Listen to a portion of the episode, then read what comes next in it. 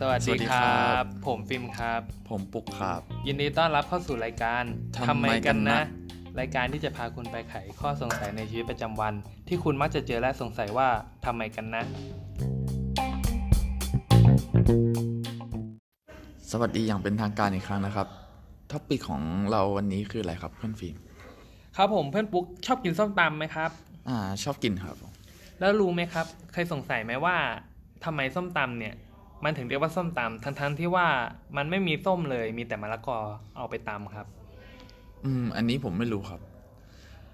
นั่นแหละครับ เพราะฉะนั้นท็อปิกของเราในวันนี้ก็คือทำไมกันนะ ถึงเรียกว่าส้มตำอ่าสำหรับคนที่ยังไม่รู้จักส้มตำนะครับ ส้มตำจัดเป็นอาหารกลุ่มเดียวกับสลัด โดยจะนำผักและผลไม้มาผสมรวมกัน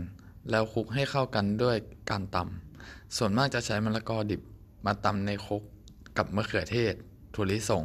กุ้งแห้ง พริก และกระเทียม แล้วปรุงรสด้วยน้ำตาลปี๊บ น้ำปลามะนาว เน้นรสเปรี้ยวและเผ็ดครับ สำหรับที่มาของคำว่าส้มตำนะครับคำว่าส้มตำเป็นภาษาถิ่น มาจากคำว่าส้ม มีความหมายว่ารสเปรี้ยว ส่วนคำว่าตำเป็นกริยาที่หมายถึงการทำให้แหลก โดยอุปกรณ์เฉพาะที่เรียกว่าสากคำว่าส้มตำจึงหมายถึงอาหารรสเปรี้ยวที่ผ่านการตำไม่ใช่การเอาส้มไปตำแต่อย่างใดนะครับผม ก็จบลงไปแล้วนะครับสำหรับรายการทำไมกันนะใน EP นี้